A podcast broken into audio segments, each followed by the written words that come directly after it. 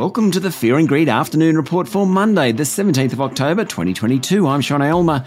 Every afternoon we've got the five stories that happened today that you need to know about. Story number one, the S&P ASX 200 finished the day down 1.4% to 6,664 points following the weak lead in from Wall Street over the weekend.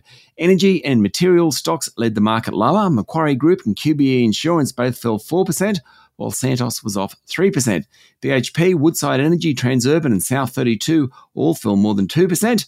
On the other side of the ledger, ANZ and Goodman Group were the two best performers of the large caps. Story number two Health Minister Mark Butler has commissioned a report on the Health Department's existing compliance and audit programs following revelations that billions of dollars were being rorted or wasted from Medicare each year. A joint investigation by the Sydney Morning Herald and The Age and ABC's 730 uncovered instances of doctors billing for dead patients and radiologists over servicing cancer patients, which they claim highlight flaws in the Medicare system that makes it easy to rort.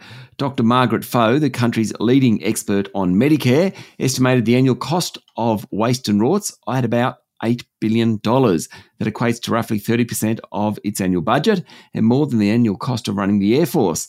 Mr. Butler said the overwhelming majority of Australia's medical professions did the right thing, but it was important that every dollar in Medicare was spent directly on patient care.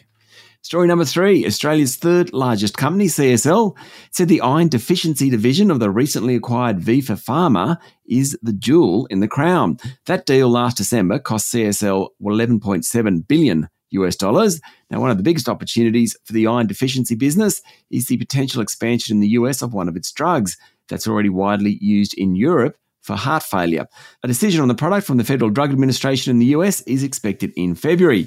Vifor is expected to add about 300 million US dollars to CSL's net profit this year. Away from Vifor, CEO Paul Perreault said the recovery in plasma collection volumes following COVID 19 could take some years. Story number four Insurance Australia has announced it will undertake an on market share buyback of up to $350 million, funded by a reduction in its business interruption provisions. That's the provision that was sitting there in case of adverse court rulings. But a decision by the High Court last Friday provides certainty around what insurers will have to pay out on the back of COVID, hence the buyback. Other insurers, IAG and Suncorp, also have hefty provisions that could also go back to shareholders. In fact, the three have around $1 billion in provisions for lawsuits potentially affecting thousands of businesses. And finally, story number five there are media reports today that Westpac wants to buy Australian payment terminal business Tyro Payments. And the speculation was enough for the group's share price to jump 9% today. Mind you, its share price is down about 50% this year. The report suggests that National Australia Bank and Commonwealth Bank are also interested. Now, Tyro provides EFTPOS services. You might see the name on the EFTPOS terminal at the local shop as they hand the machine to you so you can tap your card.